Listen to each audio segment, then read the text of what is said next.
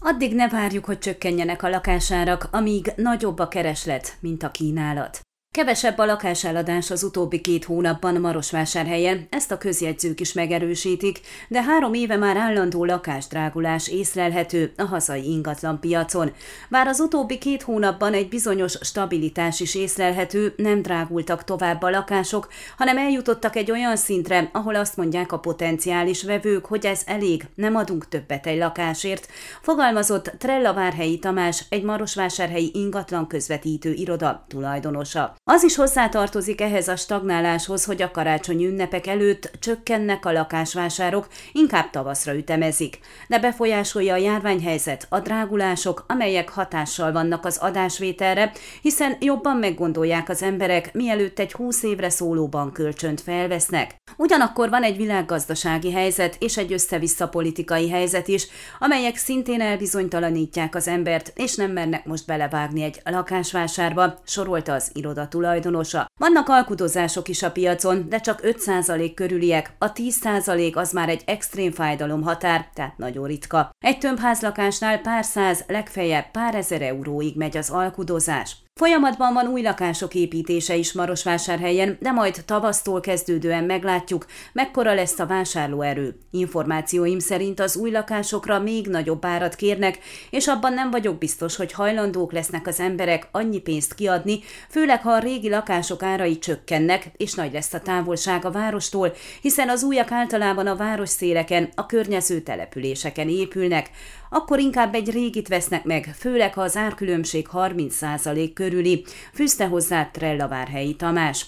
Az építőanyagok árának emelkedése is befolyásolja az új építésű lakások árát, ugyanakkor az infláció miatt a lej sem fog annyit érni, mint most. A bérbeadás szenvedte meg legjobban a járványhelyzetet az online munkaviszonyok miatt, hiszen sokan visszamondták az irodahelyiségeket, mert otthonról dolgoznak az alkalmazottak. Vannak irodaházak, amelyek teljesen vagy részben üresek, hiszen arra jöttek rá a cégek, hogy ha otthonról is meg lehet oldani a munkát, akkor miért fizessenek egy helyiségért, amelynek bére, karbantartása, fogyasztása nagyon sokba kerül, részletezte. Jelenleg Marosvásárhely központjában 1000 euró fölött van a lakások négyzetméter ára. Az ingatlan iroda tulajdonos kiemelte, 1200 eurónál kezdődik, de 1700 euróig is felmehet egy főtéri lakás négyzetméter ára.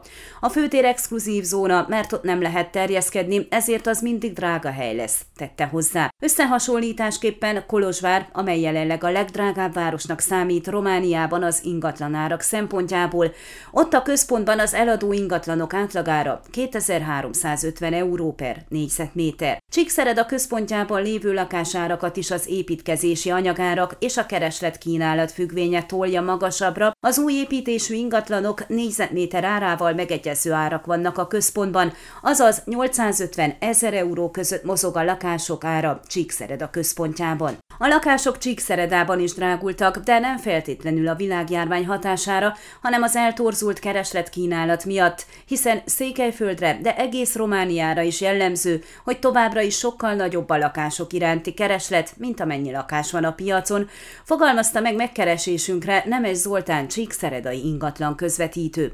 A Brassó vagy Marosvásárhely méretű városokban eszméletlenül sok új fejlesztés van, de még mindig az látszik, hogy ott is túl kevés a lakás.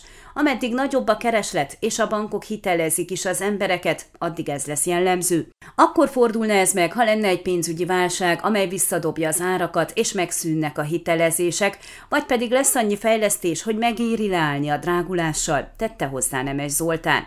Ugyanakkor megdrágultak az építőanyagok, munkadíjak, ez pedig maga után vonja minden nemű ingatlan értékének a növekedését, a régi tömbházlakások ára is ugyanúgy növekszik, mint ahogy az építkezési költségek ára. Csíkszeredában továbbra is nagy szükség van új lakásokra, jelenleg épül ugyan a következő Fortuna Parki tömbház, akár csak Székelyudvarhelyen, és egy zonális rendezési terv is folyamatban van, esetleg kisebb fejlesztések vannak, de nagyobbak semmi szín alatt nincsenek, a Hargitai megyeközpontban pedig kereslet lenne rájuk.